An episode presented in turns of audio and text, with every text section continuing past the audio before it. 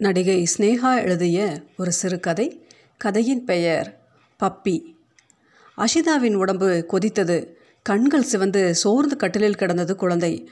Antibiotic கொடுத்ததோடு வைத்தியம் முடிந்து விட்டது. சரியாக போய்விடும் என்பது அக்காவின் எண்ணம். ஆனால் எனக்கு அப்படி தோன்றவில்லை. அக்காவிடம் சொல்ல முடியாது. கடுப்படிப்பாள்.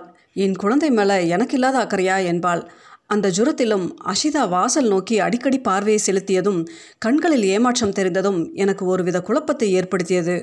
அவள் உதடுகள் ஏதோ முணுமுணுப்பது போல் தெரிய உன்னிப்பாக கேட்டேன்.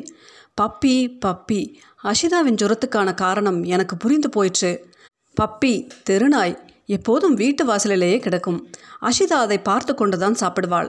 அவளுக்கு ஒரு கவலம் பப்பிக்கு ஒரு கவலம் இல்லாவிட்டால் அழுவாள். கிரில்லுக்கு உள்ளே நின்று கொண்டு அந்த திருநாயை பார்த்து கையை ஆட்டுவதும் அருகே வரும் சந்தர்ப்பங்களில் உடம்பை பயமின்றி தடவுவதும் அஷிதாவின் வாடிக்கை. பிடிவாதம் பிடிக்கும் சந்தர்ப்பங்களில் அந்த திருநாய் அவளது அழுகை நிறுத்துவதால் அதற்கு பப்பி என்று பெயரிட்டு நானும் சிறிது அதனுடன் நெருங்கியிருந்தேன். சில தினங்களுக்கு முன் பப்பிக்கு உடம்பெங்கும் ஒரு மாதிரி சொறி போல தெரிந்தது. வாயிலிருந்து நீர் ஒழுகியது. நான் இல்லாத சமயத்தில் அக்கா ப்ளூ கிராஸுக்கு ஃபோன் செய்திருக்கிறாள். அவர்கள் பப்பியை தூக்கிச் சென்று விட்டார்கள். அந்த ஏக்கம்தான் குழந்தைக்கு ஜுரம்.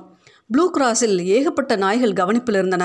திருநாய்களுக்கு ஏதாவது ஒன்றால் அவை செத்தொழிவது தான் வழக்கம் என்பதை மாற்றி மகத்தான சேவையை பார்ப்பது மகிழ்ச்சியாக இருந்தது. ஒவ்வொரு நாயாக பார்த்தேன். பப்பியை காணவில்லை. அடையாளம் ஏதும் வச்சுக்க மாட்டோம் மேடம்.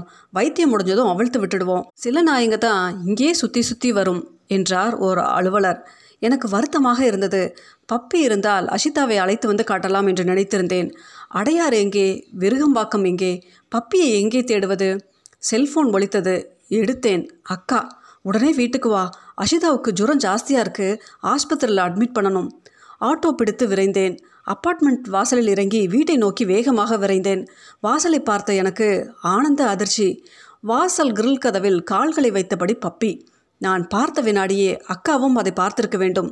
சத்தம் போட்டால் ரேணு அந்த குச்சியை எடு. இந்த சனினால தான் பாப்பாவுக்கு ஜுரம் இது உடம்புல தான் ஏதோ பரவி இருக்கு. நான் வீட்டுக்குள் நுழைந்தேன். படுத்திருந்த அஷிதாவை தூக்கி கொண்டு வாசலுக்கு வந்தேன். அஷிதாவை பார்த்ததும் கால்களை தூக்கி பப்பி கிரில்லை பெறாண்ட குழந்தை முகத்திலோ கொள்ளை மகிழ்ச்சி. நர்சிங் ஹோமுக்கு போக வேண்டி இருக்காது